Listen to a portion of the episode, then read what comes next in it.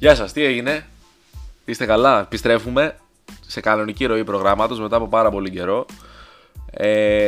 Δεν κάναμε podcast τη βδομάδα που μας πέρασε γιατί είχαμε κάποια τεχνικά προβλήματα και δεν μπορούσα να γυρίσω αυτή τη βδομάδα. Εντάξει, επιστρέφουμε να μιλήσουμε για διάφορα. Είχαμε, όσο καιρό δεν έκανα, έγιναν τα εγγένεια του γηπέδου. Έγινε η πρεμιέρα στο γήπεδο, έτσι. Παίξαμε και με τον Άρη. Συγχωρέστε το πρώτο πληθυντικό, αλλά είμαι ΑΕΚ. Αν δεν το ξέρετε, και φοράω και ένα φούτε της ΑΕΚ, της μπασκετικής ΑΕΚ παρόλα αυτά. Έχουν προηγηθεί γενικά πραγματάκια. Θα μπούμε, θα μιλήσουμε για πολλά. Είναι θεματολογία, έτσι, μας δίνει πράγματα τα οποία μπορούμε να αναλύσουμε και να μιλήσουμε. Λοιπόν, ξεκινάμε. Καταρχάς, για τα εγγένεια και για το γήπεδο. Δεν μπορώ να πω πολλά. Μπορώ να πω μόνο αυτά που είδα. Το συγκεκριμένο γήπεδο και η συγκεκριμένη περιοχή, συγγνώμη, δεν έχει να κάνει μόνο με αυτά που βλέπεις. Έχει να κάνει με αυτά που έχεις ζήσει. Υπάρχει κόσμος, όπως εγώ, οι οποίοι δεν έχουμε δει την ΑΕΚ στη Νέα Φιλαδέλφεια να παίζει στο παλιό γήπεδο. Έτσι. Υπάρχουν πρόσωπα και καταστάσεις με τα οποία δεν έχουμε συνδεθεί επειδή τα είδαμε. Συνδεθήκαμε γιατί κάποιος μας τα είπε, γιατί κάτσαμε μόνοι μας και είδαμε και διαβάσαμε και όλα αυτά. Οπότε είναι δύσκολο για μένα και για τον κάθε εμένα που είναι 21 ή τέλος πάντων γύρω σε αυτήν την ηλικία και δεν έχει ζήσει στην Νέα Φιλαδέλφεια να σας μιλήσει για συναισθήματα. Παρ' όλα αυτά υπάρχει ένα δέσιμο, για μένα τουλάχιστον, το οποίο υπάρχει ένα δέσιμο, υπήρξε μια συγκίνηση στο γήπεδο. Εντάξει, ήταν καταστάσεις τώρα. Με έβλεπε ο διπλανός, καλά ρε λέει, τι κάνεις, τι ήταν καλά του λέω. Τέλος πάντων. Ήταν μεγάλο το συγκινησιακό φορτίο, γιατί ήταν μια κατάσταση έτσι ωραία. Παίξαμε και με τον Ιωνικό.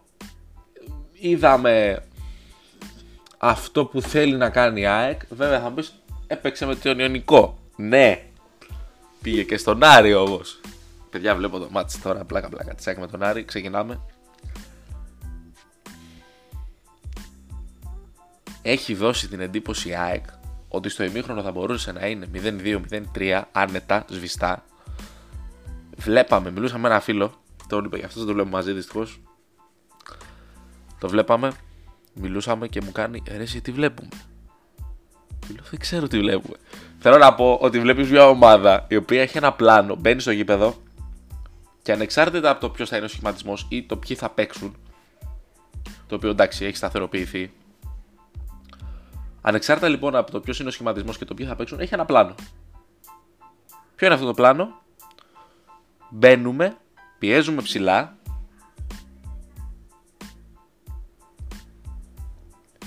κλέβουμε, δημιουργούμε φάσεις από αυτά τα κλεψίματα. Κάτι το οποίο αν με ρωτάτε είναι λίγο πιο σύγχρονο από αυτό που έχουμε συνηθίσει να βλέπουμε στην Ελλάδα στο μέσο όρο. Δηλαδή αν με ρωτάτε, τι προτιμάς, αυτό το αργό, το τσούκου τσούκου μπολ, ή κάτι το οποίο απαιτεί τρέξιμο, απαιτεί ενέργεια, απαιτεί ένταση και όλα αυτά? Θα σας πω το δεύτερο. Μ' αρέσει πάρα πολύ να βλέπω τον Μπινέδα να παίζει ποδόσφαιρο. Μ' αρέσει πάρα πολύ να βλέπω τον Καρσία στο νέο του ρόλο πλέον. Credit στον προηγούμενο coach ο Βιρδόπουλε. Πείτε ευχαριστώ ρε. Τον έβαλε με τον Άρη, 2 γκολ έβαλε. Άσχετα που φάγαμε 3 μετά. Άλλο αυτό. Τον έβαλε 4, 2 γκολ. Προφανώς είχε τη διορατικότητα ο Αλμέδα να το κάνει και να δει ότι αυτός ο παίκτης έχει κάποια χαρακτηριστικά τα οποία μπορούν να τον κάνουν να παίξει αυτή τη θέση πολύ καλά. Ναι. Επίσης να πω, εντάξει δεν ξέρω πώς θα ακουστεί, δεν είναι ούτε το hype, έτσι, ούτε το recency bias. Ψάξτε το, τι σημαίνει αυτό. Αλλά ειλικρινά μέσα μου πιστεύω ότι ο Γκαρσία με τα χαρακτηριστικά που έχει. Προσέξτε, λέω για τα χαρακτηριστικά του, όχι το αν είναι ήδη ή το αν... Είναι διαφορετικό ότι αυτός είναι ο καλύτερος επιθετικός του πρωταθλήματος ή αυτός έχει τα χαρακτηριστικά, για να είναι ο καλύτερος φόρ του πρωταθλήματος. Ο Λιβάι Γκαρσία λοιπόν έχει τα χαρακτηριστικά για να είναι ο καλύτερος center forward στο πρωτάθλημα. Σας λέω, δεν λέω ότι είναι, λέω ότι έχει τα χαρακτηριστικά για να είναι. Γιατί μιλάμε για έναν παίχτη, τον οποίο αν τον δεις, είναι γρήγορος, είναι δυνατός, μπορεί να βρει καλές εκτελέσεις για να βάλει γκολ, μπορεί να, νομίζω, έχει μια καλή ικανότητα και με τα δύο πόδια να σουτάρει. Οπότε, we good, ξέρω εγώ. Έχουμε μια ΑΕΚ η οποία χτες πήγε και αν έλεγε το μάτς 0-4 θα λέγαμε ό,τι λέγαμε για το 0-2. Μιλάμε τώρα τρομερή εμφάνιση και όταν έχεις συνηθίσει σε ένα ποδόσφαιρο άλλο, όταν έχεις συνηθίσει μια ΑΕΚ με άλλη νοοτροπία, με μια κακή νοοτροπία, βλέπεις αυτό και λες οπα, τι έγινε εδώ τώρα. Προφανώς πήρε φόρα από το Αιγένη, από το νέο γήπεδο, από το παιχνίδι με τον Ιωνικό, στο οποίο ήταν πάρα πολύ καλή και τον έπνιξε τον Ιωνικό, αλλά είναι άλλο να πνίγεις τον Ιωνικό μες στο γήπεδό σου, στο καινούριο σου γήπεδο, το οποίο είναι τίγκα και παίζεις το πρώτο σου παιχνίδι εκεί, και είναι άλλο να πας σε μια έδρα ιδιαίτερα εχθρική, στην οποία πέρσι, δεν ξέρω, κερδίσαμε πέρσι στο Χαριλάου και είχαμε χάσει και το 3-2 και είχαμε ξαναχάσει κιόλας, νομίζω, με Σάκητς στο τέλος, όχι, ή αυτό ήταν το τέτοιο. Τέλος πάντων, δεν τα θυμάμαι τώρα, αλλά θέλω να πω ότι πολύ μεγάλη υπόθεση. Και δεν είναι μόνο το σκορ, είναι και η εμφάνιση που παίζει το ρόλο της. Ήταν τρομερή εμφάνιση της ΑΕΚ. Βλέπετε, όταν μιλάω για την ΑΕΚ είμαι πάντα μετρημένος. Πολλές φορές είμαι και υπερβολικά αυστηρός, ναι, εντάξει. Αλλά μιλάμε για τρομερή εμφάνιση. Το μάτς, αν με ρωτάτε, δεν ήταν, με βάση αυτά που έφτιαξε η ΑΕΚ, δεν ήταν για 0-2. Μπορεί και να ήταν, δεν ξέρω. Τι να σας πω τώρα. Θέλω να πω ότι μπράβο στην ΑΕΚ, μπράβο στον coach. Ο coach δείχνει να έχει στο μυαλό του ένα πλάνο, το οποίο είναι πάρα πολύ σημαντικό. Αυτό. Μπαίνουμε μέσα στο ύπνο και κάνουμε αυτό. Μ' αρέσει. Επίσης, καλή σε εσύ, κύριε Αθανασιάδη, και να μπεις και λέμε τώρα εμείς που είμαστε άγιοι, λέμε τώρα όχ. Όταν βγήκε η ίωση του Στάνκοβιτς, λέμε τώρα όπα, τι έγινε, άντε να δούμε. Και έβλεπες έναν Αθανασιάδη με αυτοπεποίθηση να βγαίνει σωστά, να είναι σωστός στα όλα του, να μην έχει θέματα. Και λες όπα, εδώ είμαστε τώρα, τώρα βλέπουμε. Έχουμε επιστροφή του Γιόνσον στην ομάδα. Πέρα από την επιστροφή της προπονήσης, τώρα έχουμε και να επιστρέφει μέσα στο γήπεδο να παίξει. Πήρε λεπτά. Μπήκε πότε μπήκε? Εντάξει, μπήκε στο τέλος ο Γιόνσον, στο 90. Οκ. Τι άλλο? Έχουμε τον Ελίασον, ο οποίος είναι τρομερός. Μ' αρέσει πάρα πολύ. Και τρομερός, εντάξει. Μ' αρέσει πάρα πολύ βασικά ο Ελίασον, εντάξει. Έχουμε και το Σιμάνσκι, ο οποίος βάζει και τον γκολ, αλλά ας πούμε ότι το μάτς έχει λήξει 0-1 ή τέλος πάντων έχει λήξει 0-2 και το έχει βάλει άλλο στον γκολ. Ο Σιμάνσκι, να σας πω την αλήθεια, όσο πήγαινε ο καιρός δεν μου άρεσε όλο και περισσότερο. Είναι ειλικρινά. Δεν μπορείς να πεις παρόλα αυτά ότι η εμφάνιση που κάνει δεν είναι πολύ καλή. Μπορείς να πεις ότι δεν είναι παντού, δεν κόβει, δεν κάνει. Δηλαδή, ήταν τρομερή η εμφάνιση του χτες, του Σιμάνσκι. Παρόλο που, αν με ρωτούσατε 10 φορές, και τις 10 φορές θα σας έλεγα ότι δεν τον έχω στο μυαλό μου να είναι ο μοναδικός αμυντικός χαφ που παίζει στο κέντρο της ΑΕΚ. Απ' την άποψη ότι δεν θα κρατήσει τη θέση του, δεν θα κάνει τη θαράνη. Τα έκανε, έκοψε, τα άφτιαξε, έβαλε και τον γκολ κιόλας. Πάρ' τον γκολ, Χρήστο. Καληνύχτα. Καληνύχτα.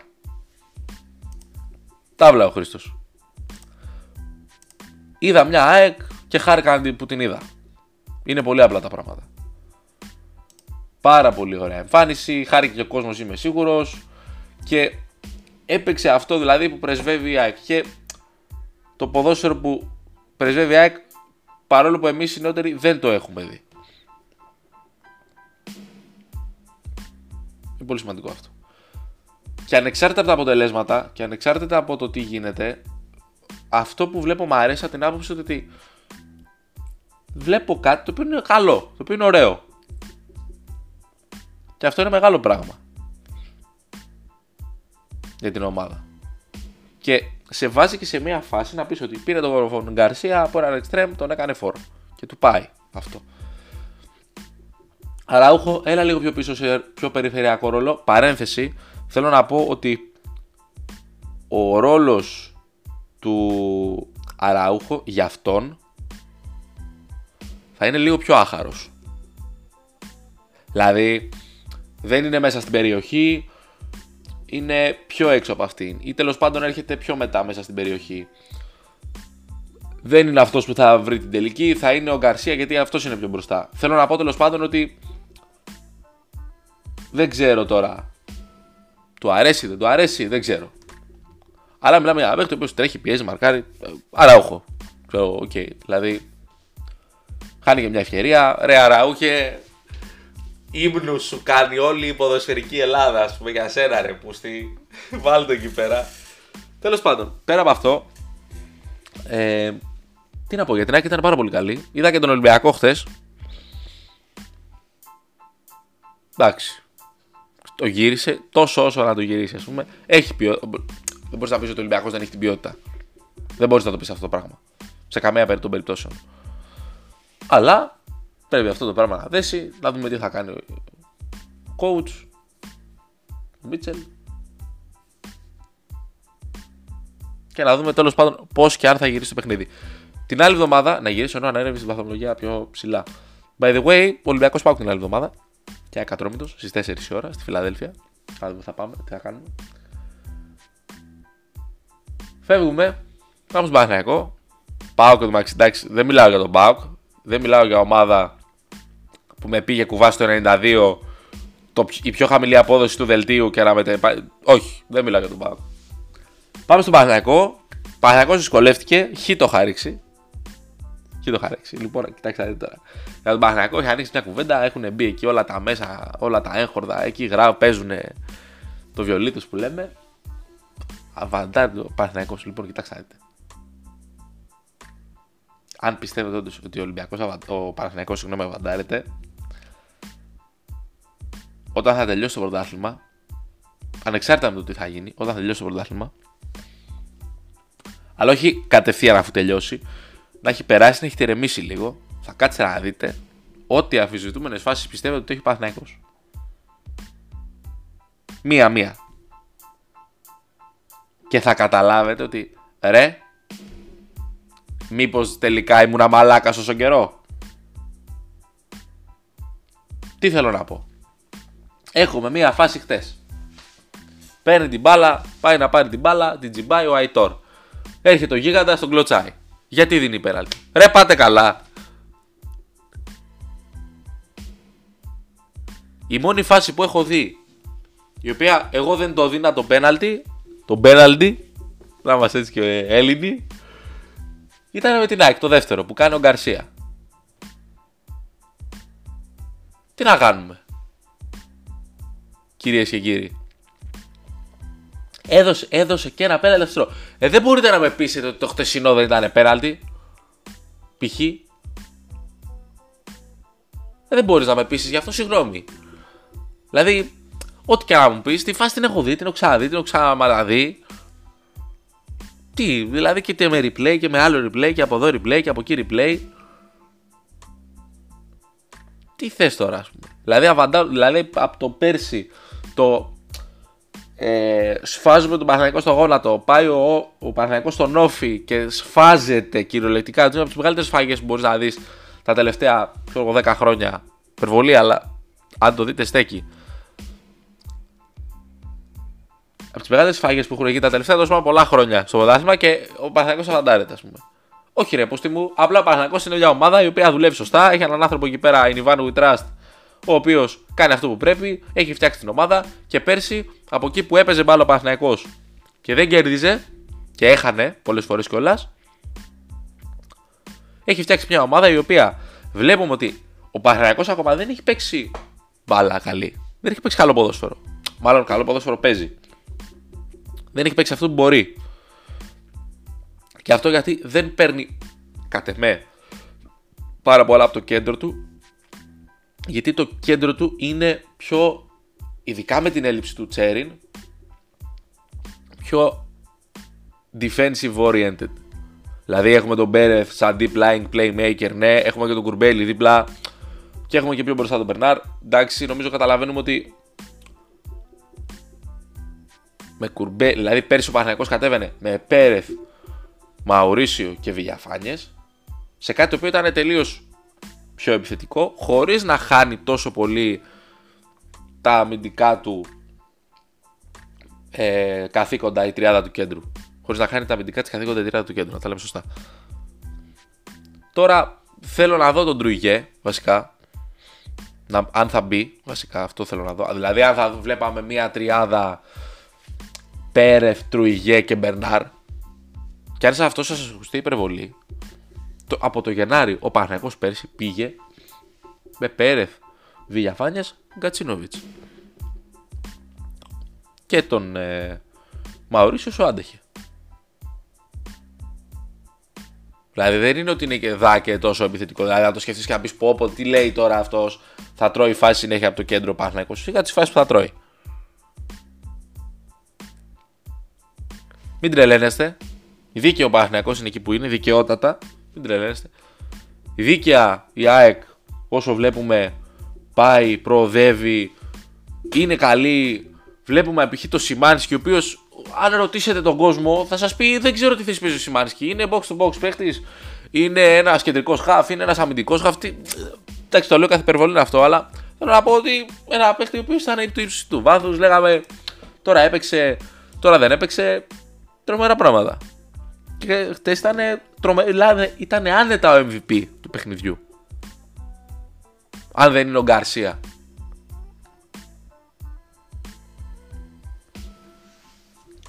Δεν έχω να πω κάτι άλλο για το πρωτάθλημα. Είδα και λίγο τη Λίβερπουλ. Χι την έριξα. Πολύ χι ρε παιδιά. Έριξα χι τη Λίβερπουλ, εντάξει. Έριξα τη United να κερδίσει. Γκολ Ρονάλντο. Γκολ νούμερο 700.